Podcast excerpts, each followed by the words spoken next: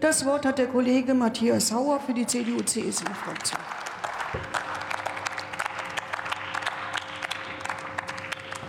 Frau Präsidentin, meine sehr verehrten Damen und Herren! In Europa tobt ein fürchterlicher Krieg. Und dazu sprach Präsident Zelensky vor wenigen Tagen hier im Deutschen Bundestag. Er sagte, Herr Bundeskanzler Scholz, reißen Sie diese Mauer nieder. Geben Sie Deutschland die Führung, die es verdient und auf die Ihre Nachfahren nur stolz sein können. Unterstützen Sie uns, unterstützen Sie den Frieden, unterstützen Sie jeden Ukrainer, stoppen Sie den Krieg, helfen Sie uns, ihn zu stoppen. Dies sagte der ukrainische Präsident drei Wochen nachdem Putin den Überfall auf die gesamte Ukraine befohlen hat. Mit Bombardements und Panzern, dem Erdboden gleichgemachten Städten, mit Millionen Vertriebenen und mit Tausenden Toten. Und wir müssen uns fragen, tut Deutschland wirklich genug, um das weitere Morden durch die russische Armee in der Ukraine zu verhindern? Präsident Zelensky hat deutlich gesagt, das ist nicht der Fall. Und auch ich glaube, Deutschland muss mehr tun. Herr Bundeskanzler, Sie und Ihre Regierung sind in den ersten Wochen der russischen Invasion ihrer Verantwortung nicht gerecht geworden. Es reicht nicht, nur symbolisch an der Seite der Ukraine zu stehen. Solidarität bedeutet starke Hilfe, und die muss jetzt her. Egal ob bei Waffenlieferungen an die Ukraine, beim Aussetzen von Nord Stream 2, beim Ausschluss russischer Banken aus dem SWIFT-System oder auch bei anderen Sanktionen. Ihre Regierung stand stets auf der Bremse. Es waren unsere Partner, die die Ukraine nach Kräften unterstützt haben.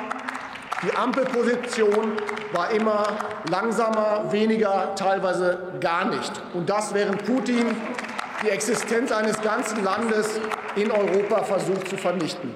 Und es erfolgte zu Recht ein enormer Druck auf die Ampel aus der deutschen Öffentlichkeit und auch von unseren Partnern aus Europa und der ganzen Welt. Und bei Ihrer Regierungserklärung, Herr Bundeskanzler, haben Sie eine Zeitenwende angekündigt. Ich habe an diesem Tag wirklich gedacht, die Zeit des Zauderns und des Zögerns ist jetzt vorbei.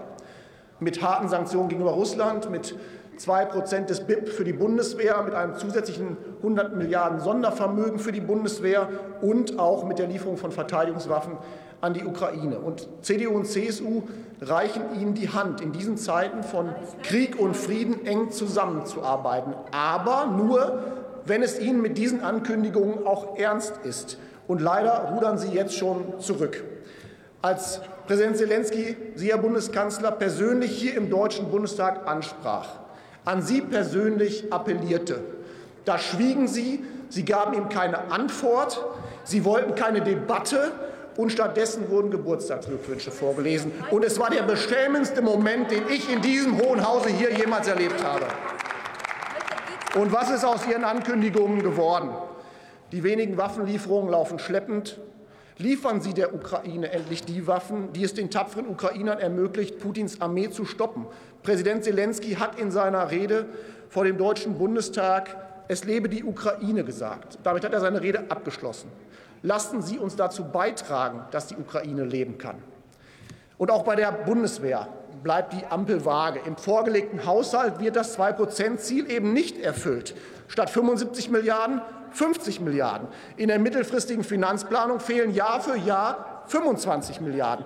Stattdessen soll es nun ein Sondervermögen mit Grundgesetzänderung lösen. Das wollen Sie dazu nutzen, weil Sie eben das 2-Prozent-Ziel im regulären Haushalt gar nicht erreichen wollen. Und zusätzlich stellen Sie nun in Frage, ob das Geld überhaupt vollständig der Bundeswehr zugutekommen soll. Lassen Sie solche Tricks, unterstützen Sie geschlossen der Bundeswehr, dann haben Sie uns auch an Ihrer Seite. Und bei der nächsten Aufgabe sollten Sie, sich ebenfalls, sollten Sie ebenfalls keine Zeit verlieren. Hunderttausende Menschen, vor allem Frauen und Kinder, sind derzeit aus der Ukraine auf dem Weg nach Deutschland. Viele sind schon gekommen. Der Zustrom wird weiter zunehmen. Und unser Land sollte diese Menschen schützen, und er sollte sie mit offenen Armen empfangen. Wir dürfen die unglaubliche Hilfsbereitschaft erleben. Viele Deutsche nehmen Menschen bei sich zu Hause auf, sie spenden, sie unterstützen. Hilfsorganisationen, Kirchen, private Initiativen, viele Ehrenamtler packen mit an. Und diese Solidarität ist beeindruckend und sie ist wunderbar. Auf staatlicher Ebene sind es vor allem unsere Städte und Gemeinden, die jetzt schon vor großen Herausforderungen stehen. Dort werden die Menschen untergebracht und versorgt. Dort wird Beschulung der Kinder sichergestellt. Und dort stellen sich jetzt gerade viele Fragen. Wie werden die Flüchtlinge innerhalb Deutschlands verteilt? Die Antwort der Bundesregierung Fehlanzeige. Wer kommt für die entstehenden Kosten auf? Antwort Fehlanzeige. Wie schützen Sie gerade Frauen und Kinder vor Ausbeutung und Menschenhandel? Antwort Fehlanzeige. Und wie sorgen Sie für eine lückenlose Registrierung?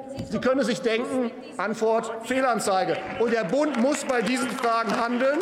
Und es hätte schon längst Frau Bundesministerin Faeser ist jetzt gerade nicht da, gerade war sie noch da. Es hätte schon längst einen Flüchtlingsgipfel geben müssen, gerade auch unter Beteiligung der Länder und Kommunen. Und abschließend möchte ich eines klar sagen. Für den völkerrechtswidrigen Angriffskrieg Russlands gibt es keinerlei Rechtfertigung. Manche haben sich viel zu lange von Putin blenden lassen oder ihn sogar unterstützt. Bei Linksradikalen, bei Rechtsradikalen weit verbreitet, aber teilweise sogar in demokratischen Parteien. Den traurigen Tiefpunkt bildet Gerhard Schröder, ein SPD-Altkanzler als Lobbyist für russisches Gas und als oberster Kriegsverbrecherversteher, bezahlt vom deutschen Steuerzahler. Nein, Herr Schröder, dieser Krieg ist keine Folge politischen Versagens. Das hat er noch gestern mit Blick auf den Westen gesagt. In diesem Krieg gibt es nur einen Aggressor, und das ist Putins Russland. Und wir müssen unseren Teil dazu beitragen, diese Aggression zu stoppen. Vielen Dank für die Aufmerksamkeit.